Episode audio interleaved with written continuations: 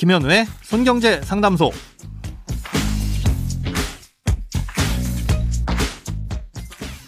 새는 돈 맞고 숨은 돈 찾아드립니다. 손경제 상담소 김현우입니다. 저축, 보험, 대출, 연금, 투자까지 돈에 관련된 고민이라면 무엇이든 맡겨주세요. 오직 당신만을 위해 맞춤 상담해드리겠습니다. 네, 오늘의 사연 들어보시죠. 안녕하세요. 소형 저가주택을 갖고 있는 상태에서 청약에 당첨이 됐습니다. 현재 갖고 있는 소형 저가주택을 언제 팔아야 하는지 몰라서 인터넷을 뒤져봐도 보는 것마다 내용이 다 달라서 헷갈리기만 합니다. 기존 주택을 언제 처분해야 되고 처분 후의 대출은 어떻게 해야 될까요?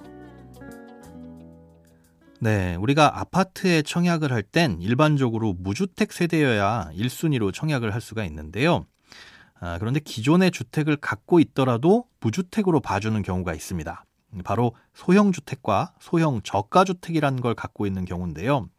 어, 이런 주택을 세대에서 딱 한 채만 보유하고 있을 땐 무주택자로서 청약을 넣을 수가 있는 겁니다.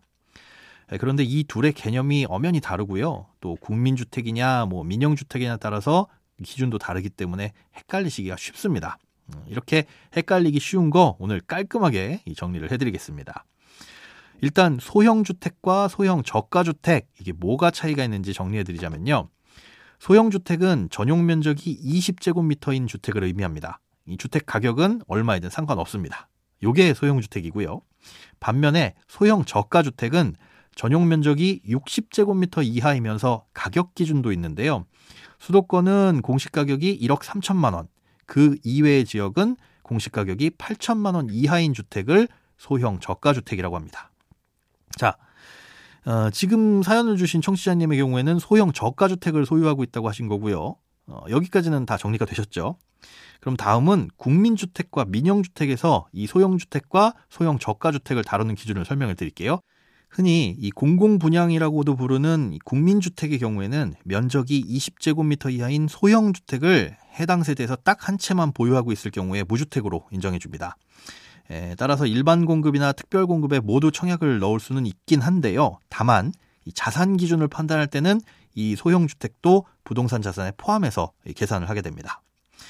다음으로 민영 주택의 분양에서는 이 소형 주택을 보유하고 있을 경우에 특별 공급과 일반 공급 모두 청약이 가능하고요. 면적이 60제곱미터 이하인 소형 저가 주택을 보유하고 있는 경우에는 일반 공급 청약만 가능합니다. 어, 사연 주신 청취자님은 소형 저가 주택을 갖고 있는 상태에서 청약에 당첨됐다고 하셨으니까 당첨된 아파트는 아마도 민영주택일 거고 또 일반 공급으로 당첨되셨다는 사실을 알 수 있는 겁니다.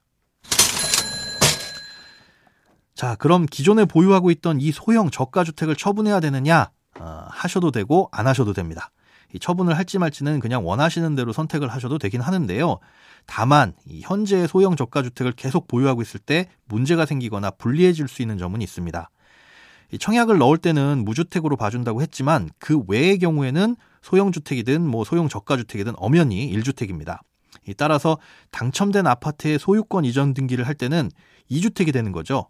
두 번째 주택이기 때문에 취득세가 그만큼 높아지게 되고요. 그러니까 만약 처분을 하실 거라면 당첨된 아파트를 취득하기 전에 처분을 하시는 게 좋을 겁니다. 또 한 가지 문제는 대출을 받을 때 발생할 수 있는데요. 2주택자에 대한 대출은 특히나 까다롭기 때문에 새로운 아파트에 대출을 받을 때 2주택자로 취급돼 대출이 어려울 수도 있는데요. 앞으로 대출 규제가 어떻게 달라지느냐에 따라서 변수가 생길 수도 있습니다.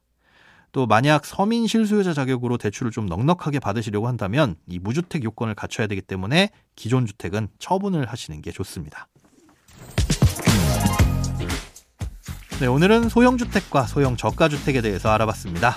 크고 작은 돈 걱정은 누구에게든 있죠. 혼자 끙끙 앓지 마시고 imbc.com 손경제상담소 홈페이지로 사연 남겨주세요. 여러분의 통장이 활짝 웃는 그날까지 1대1 맞춤 상담은 계속됩니다.